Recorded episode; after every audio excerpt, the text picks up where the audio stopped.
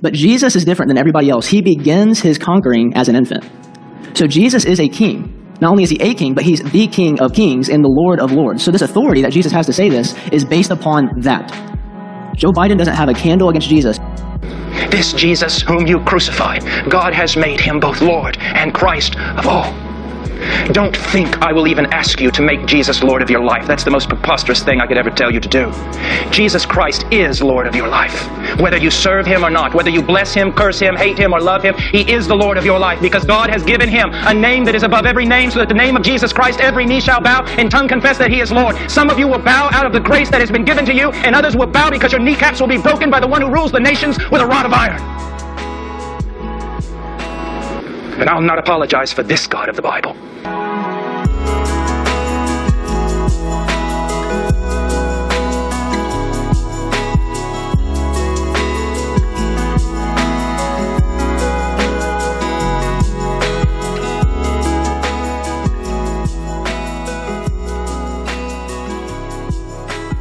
If you have your Bibles, go ahead and turn there for me. And I'm really grateful to have this opportunity to teach again. And for those of you who were here last time, I only have one paper this time. Last time I had three, so I'm hopefully getting you guys out here a little earlier to the small group. Again, Luke chapter 5, verses 27 through 32. So while you're turning there, I'm going to ask you guys a couple of questions. So raise your hand if you respect and admire someone. Okay. Hopefully everybody has at least one person. Mine's my wife. So that person who you just raised your hand for, if you respect and admire them, if they asked you to drop everything that you were doing, all plans that you had, everything that you wanted to accomplish in your life, if they asked you to drop all of that, would you drop it all to go follow them? Raise your hand, yes, or if it's yes. Would? Okay. Okay, cool. Now let's ask one more question. Let's imagine that you are extremely sick and you're going to die next week, and the only doctor who has the antidote is across the sea, and you have no boat. Are you going to try everything in your possibility to try to get over there to get the antidote to save yourself? Raise your hand if it's yes. Okay, some people don't want to live apparently, so I guess that's fine for some people. So all these questions apply to what we're talking about today. The whole point of this passage that we're going to be driving is that that doctor actually crossed the sea to come to you, to heal you, to give you that antidote. We're going to be talking about repentance and how repentance is a cleansing that King Jesus gives to us as he calls us to himself. So if you guys have your Bibles open, let's read Luke chapter 5, verses 27 through 32. And it reads as follows. After this, he went out and saw a tax collector named Levi sitting at the tax booth. And he said to him, "Follow me." And leaving everything, he rose and followed him. And Levi made him a great feast in his house, and there was a large company of tax collectors and others reclining at table with them. And the Pharisees and their scribes grumbled at his disciples, saying, "Why do you eat and drink with tax collectors and sinners?" And Jesus answered them, "Those who are well have no need of a physician, but those who are sick. I have not come to call the righteous, but sinners to repentance." All right, let me pray and commit this time to the Lord. Heavenly Father, Lord God, we thank you so much for your precious word. And we thank you, Lord, that you sent forth your Son to die for our sins, and that by him we can have newness of life, that we can truly have eternal life in him. Help us, Lord, to have Christ be exalted today. And that as we read your word together, Lord God, and as we hear it proclaimed, that we would have hearts that are softened to receive your word, and that we would be joyful for what the Savior of the world did for us, that we would not dwell on our own merit or any workings that we've done to keep the law or to be righteous, but help us, Lord, to recognize that we are all sinners in need of a Savior, Lord. So help us to have eyes to see the great King Jesus, who is the Savior of sinners. And I pray all these things in the name of Jesus Christ our Lord. Amen. All right, so there should be a note section on your papers today, and if you guys want to follow along, I don't have notes specifically on there with everything that I'm going through, but we're going to go through a series of 4 points that we're going to talk about today. So the first point is, who is Jesus? The second point that we'll look at is that we must leave behind the world in order to follow him. The third point is that Jesus is a friend of sinners. And the fourth point is that Jesus is the great physician. So the first point, who is this Jesus? Well, looking at verse 27, it says, "After this, he went out and saw a tax collector named Levi sitting at the tax booth, and he said to him, 'Follow me.'" So what's important about him saying, "Follow me," is that that is a command. It's not a suggestion. Levi isn't just in his tax booth, and he's like, "Hey, if you want, you can come follow me if you really want to, but it's not really that big of a deal." It's not a suggestion. This is a command. He's saying, "Follow me." And with this command comes the authority behind it. So we have to be thinking about what authority does Jesus have to say to Levi, "Follow me." And luckily, by the inspiration of the Holy Spirit, Luke has been building a case for who this Jesus is up to this point so that we would see why we should follow him. Why, when Jesus says to Levi, "Follow me," he should drop everything and follow him. So if you guys want to go back a little bit to chapter 1, we're going to read a couple specific points that Luke brings up. And we're going to go to chapter 1, verses 31 through 34. And it says this: "And behold, you will conceive in your womb and bear a son." This is talking to Mary, as Gabriel is telling Mary that she is going to be, she's going to bear the Son of God. "And you shall call his name Jesus. He will be great and will be called the Son of the Most High. And the Lord God will give to him the throne of his father David. And he will reign over the house of Jacob forever. And his kingdom there will be no end." So a lot of times we think about Jesus in terms of after he rose from the dead, that's when he's king.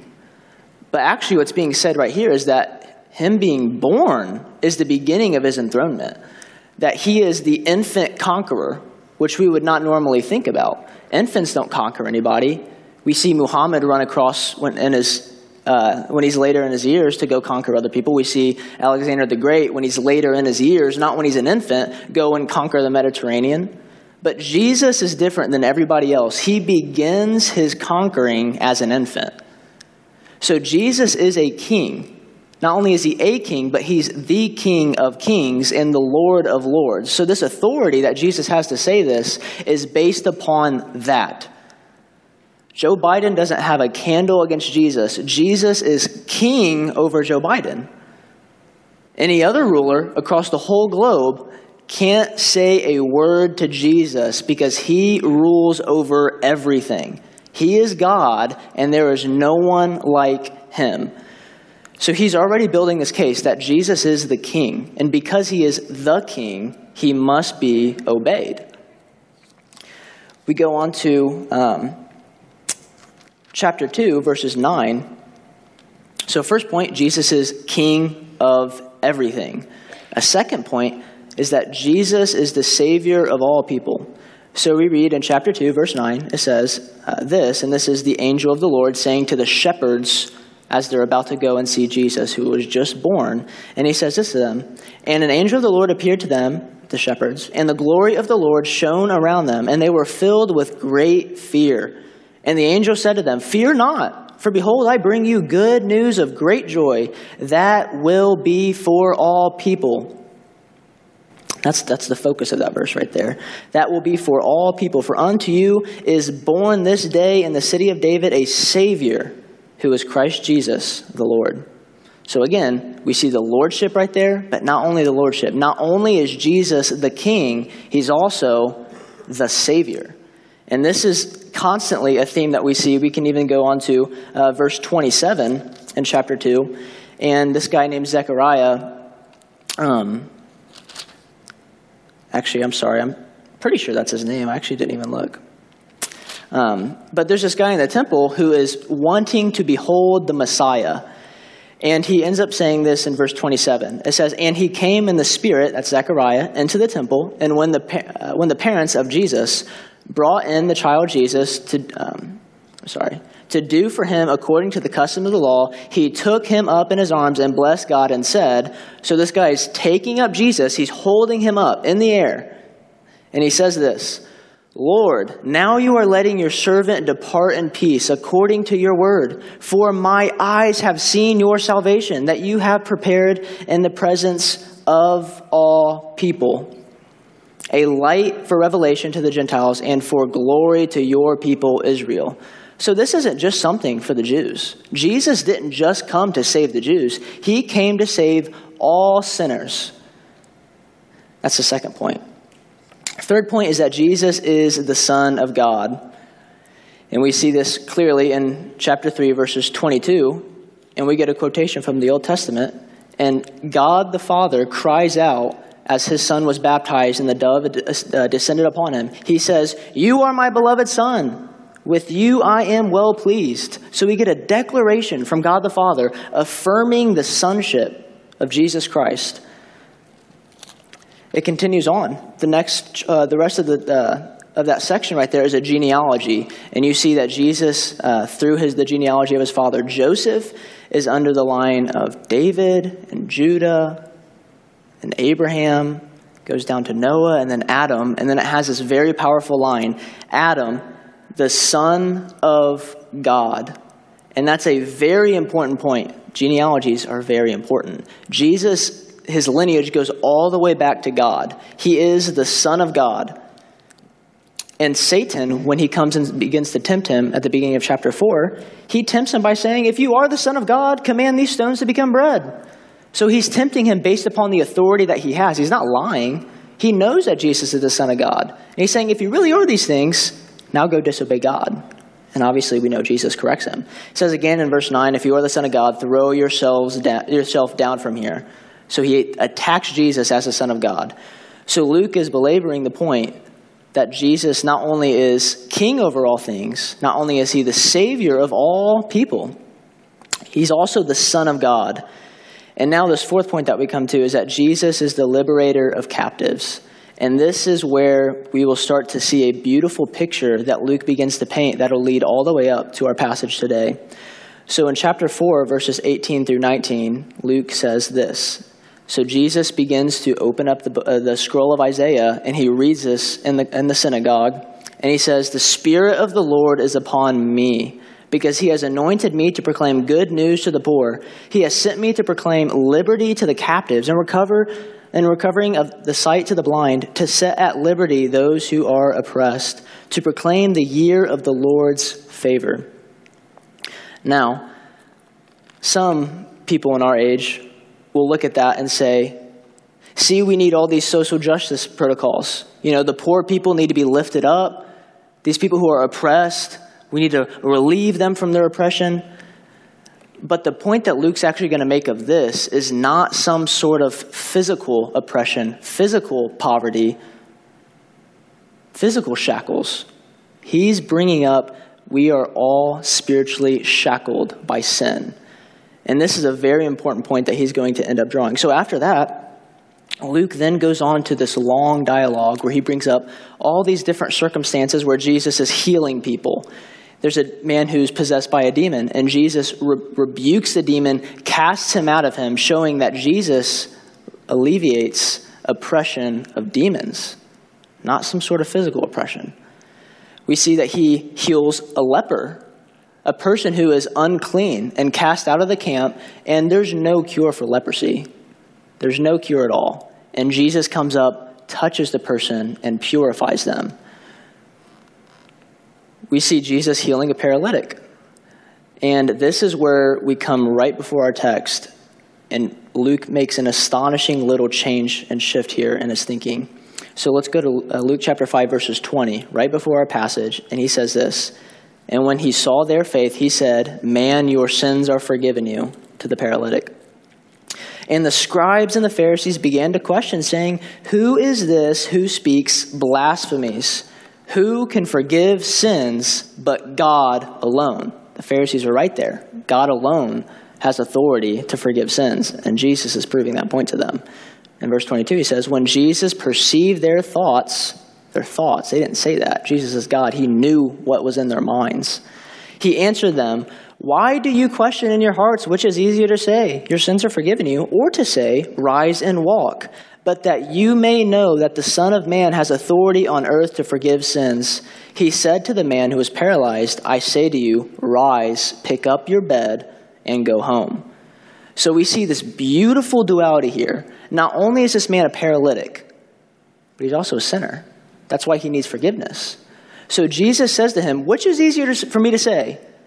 For rise up and walk, or your sins are forgiven you. And Jesus' point here is, both are nothing to me. I just snap my finger and it can happen. I'm the king of all kings. This is my world and I can do what I want. I can cast out demons. I can take away leprosy and purify somebody. And here, he can mend the bones and the nerves of a person who's a paralytic. And this is astonishing, specifically because this comes to the end of Luke's, back when we were saying that he is a liberator of captives. This ends that section before we get to our passage today, that Jesus forgives sins, and this is represented by him healing people. And this is the point that Luke is drawing home. I'm not saying that healing was a metaphor. He literally healed these people. But these healings were a outward of reality of something that was happening inside. And what that was their sins were forgiven. So we saw that Jesus is king over all things, that he is the savior of all people, and that he is the Son of God, and finally that he is the liberator of captives. And this is very important for us to recognize as we come to our point today, because Jesus is saying to Levi, follow me. And this is all on the lead up from what we were just looking at. Luke laid the foundation behind Jesus saying, follow me, leave everything. So now we turn to verse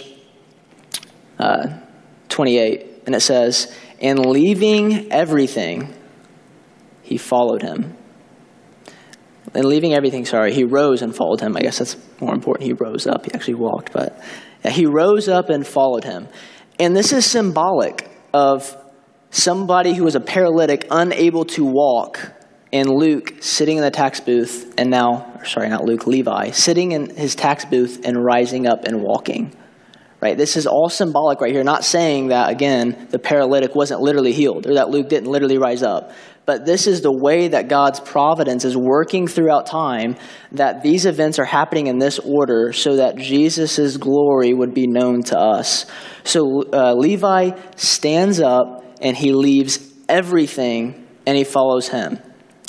So let me ask you this question first. What comes first? Levi leaving everything, or Jesus' command to follow him? It's an actual question, so somebody will answer that. What comes first? You guys going to stonewall me? What comes first? Does Jesus say, follow me first? Or does Levi get up and follow Jesus? Just say it, Nate. Jesus said, follow me first. That's right. Yep, there we go. That's right. Did you guys all follow that? Did you guys all get that? That's right. Jesus called him first. Jesus said, follow me, and Levi got up and walked.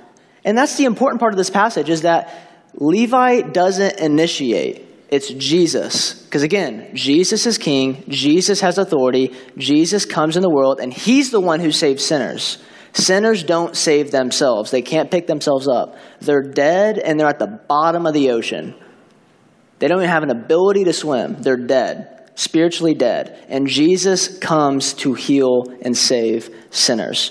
So that's the first important point, that Jesus called Levi first. And then what does Levi do? Levi leaves everything. So let me ask you this question. Hopefully some of my answers.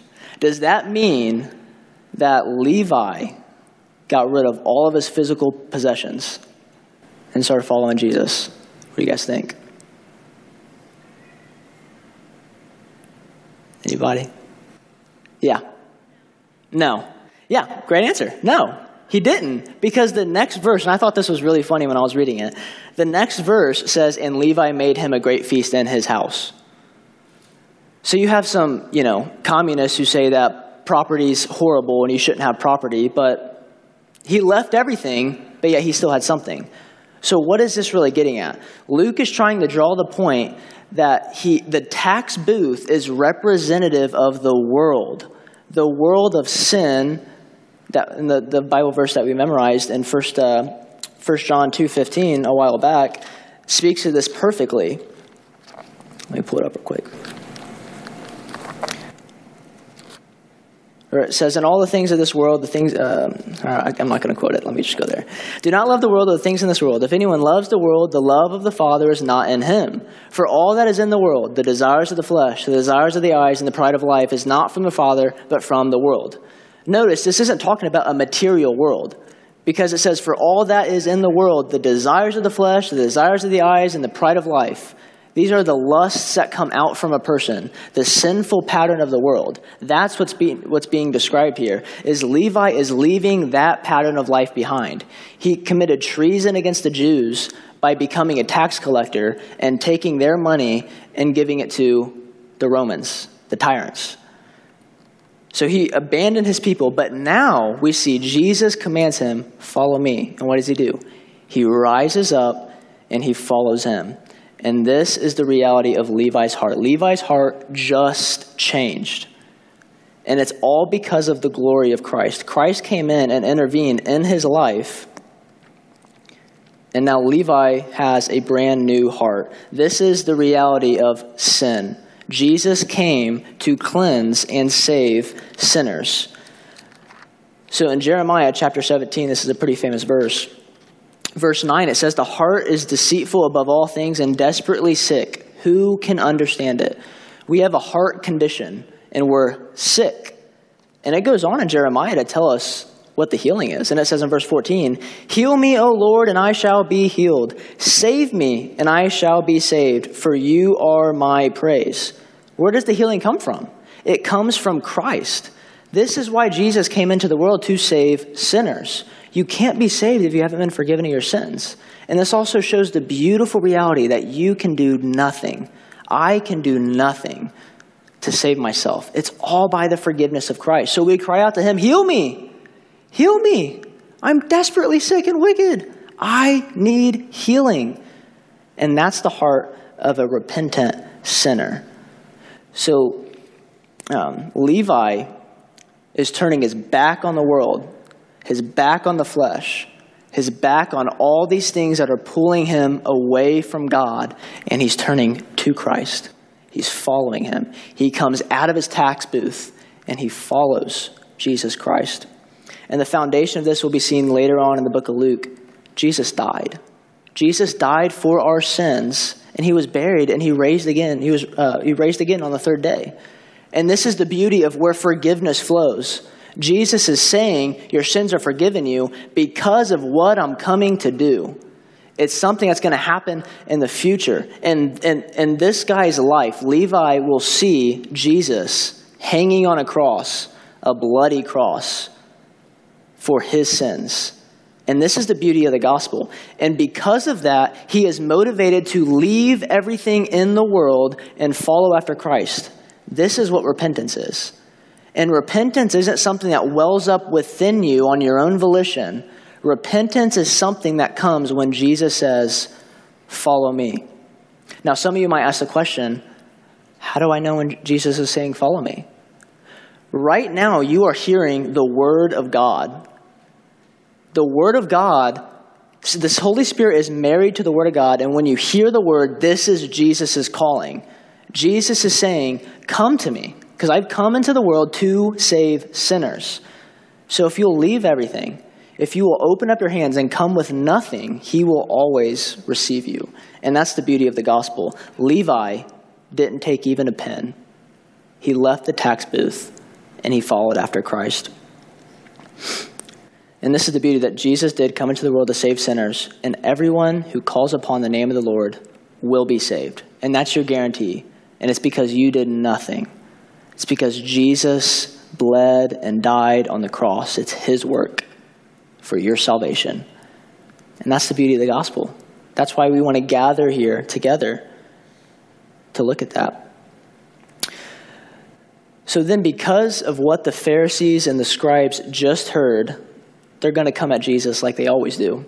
And verses 29 through 30 says this, and Levi made him a great feast in his house, and there was a large company of tax collectors and others reclining at the table with them. And the Pharisees and the scribes grumbled at his disciples, saying, "Why do you eat and drink with tax collectors and sinners?" So notice, Luke left out tax collectors and sinners. Luke said tax collectors and a large company. But the Pharisees and the scribes said, no, no, no, the tax collector and the sinners. And this is the whole point, is that these guys have been called away from the world. The Pharisees think about the outside. You know, they clean themselves up, they get real nice and pretty, and they go out and they'll pray on the sides of the street. But inside, they're black. They're rotting from the inside out, and that rot will continue to decay until they die. And when they die, they'll spend an everlasting eternity in hell because they are their own saviors. I heard it put this way before. A person who thinks that their merit is good enough to earn them heaven, yeah, it'll earn you heaven, but that heaven is in the deepest place of hell that you've devised. And that's a reality that we all need to look and cling closely to, is that hell is real. And that it is a reality for everyone who does not cover their hearts with the blood of Christ.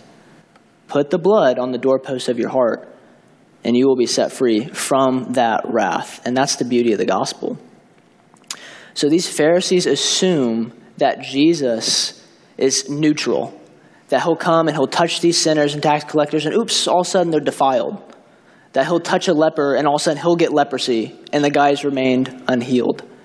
But no, Jesus is the only pure human that's ever been seen. And it's because he's not only human. He's truly God and truly man. And Jesus came into the world with full divinity and full humanity. And he doesn't have original sin. He doesn't have any sin that's coming up from within him. He doesn't act in any sinful manner. He is pure and he is holy, right down to the core, right down to his heart. And none of us can say that. Not a single one. So the Pharisees misunderstood who Jesus is. And that's why Luke has labored so hard to show us who Jesus is. Because they just think he's some dude. They just think he's some guy who's running around with a couple ragtags who have no schooling and are trying to change the world, are trying to upset the Roman authorities. That's what they thought of him, that they're trying to subvert all authority in the synagogues that they had and steal away the people who give them money. They completely misunderstood who Jesus is. And we have to always go back that Jesus is Lord. He's the Son of God. He's God in the flesh. He's king over everything. He's pure. He's holy. He's righteous and just. And he's good. And that brings us to our next point, is that Jesus is the friend of sinners. Or I guess I actually already said that. But Jesus is the friend of sinners. This is the beauty of what it means to follow Christ, is that we are just a bunch of broken sinners that Christ comes and purifies, and he reclines at the table with us. So let me ask you guys this question. Jesus isn't here. I don't see him with my eyes. So how do I recline with Christ? And I guess I'll leave that rhetorical question. I'll just answer it for you guys. The way you recline with Christ is in his word. When we read the word of God, that is the closest that we will ever get on this side of glory to walking with God in the garden again. Abandon all hope anywhere else to walk with God. Forget about going out into the wilderness and getting to the top of a mountain and saying, this is where I feel closest to God. That is nothing but paganism. You just think that the creation's God. That's why you do that. And I was right there too. I used to do that all the time. I would go smoke weed with my friends and go sit in the woods because I thought it was spiritual. I thought I was close to God. But that's nothing but paganism. That's wicked, and the only way to draw close to God is by reading his word. He gave us a beautiful word that is so simple. It's simple to read. A philosopher is blinded so much by all of his intellect that he can't understand it, but the simple farmer can read it. My dad, who was a laid flooring his whole life, he could understand. I would read to him, and he would get it. And this is the beauty of the word of God. We can really recline at the table with Christ. But sometimes we just, our religion is only what we can see. But we have to recognize that there is a spirituality to our religion. And it's that you can't just focus on what you see. You step into faith in Christ and you read his word, because this is the truth. This is the life for your soul. So this is the beauty of the gospel, is that Jesus is the friend of sinners. And it's awesome that he stands up for us, even when the Pharisees and the scribes come crashing towards us and saying, "These people are sinners." Jesus says, "We're sinners. I cleanse them off." And that's not me saying that you don't walk in sin, but what I am saying is that there's a very real reality that Jesus is your advocate every single moment you sin. Every moment, Jesus says, "Paid for that. I paid for that. I paid for that." When Jesus died on the cross, he satisfied all of the wrath that God had stored up for sinners. He satisfied all the sin that we have done, that we do, and that we will do. He satisfied all of it. And that's another beauty of the gospel. That encourages us and gives us motivation to follow after this great God, this great Savior, and this great King. And the fourth point we'll look at today is that Jesus is the great physician. And if some of you don't know what that word means, physician is just a fancy word for doctor. So Jesus is the great physician. Verses 31 through 32 says, "And Jesus answered them." He's answering the Pharisees now. "Those who are well have no need of a physician, but those who are sick. I have not come to call the righteous, but sinners to repentance." All right, I'm going to ask a question. Nobody stonewall me, okay? Who are these people who are well? He says, "Those who are well have no need of a physician." Who is Jesus talking to when he says that? The Jews, and specifically the Pharisees, yeah. Yeah, these Pharisees and these scribes are so puffed up with pride. They think, you know, I'm not really that bad. I've kept the law, actually, all 10 commandments, since my infancy, since I was born. I was circumcised on the 8th day. I pray on the streets. I dress very well. I always wash my hands before I eat. And they didn't have COVID to tell them that one.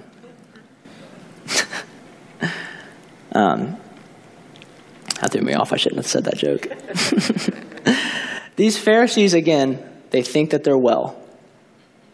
There's no doctor for them. If a nurse came up to you right now, and I'm assuming none of us are deathly sick right now. If a nurse came up to you and said, "The doctor will see you," like, get out of here. I don't even know who you are. I didn't make an appointment. I don't even have a sickness. I'm not ill. I don't need you. And I sure as heck don't need a doctor. So these Pharisees think themselves quite well, but they aren't.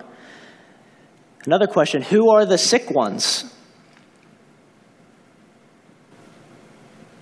Who is sick? It's kind of a, yeah? Sinners and tax collectors.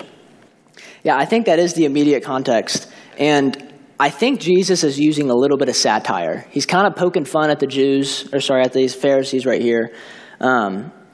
Everybody's sick.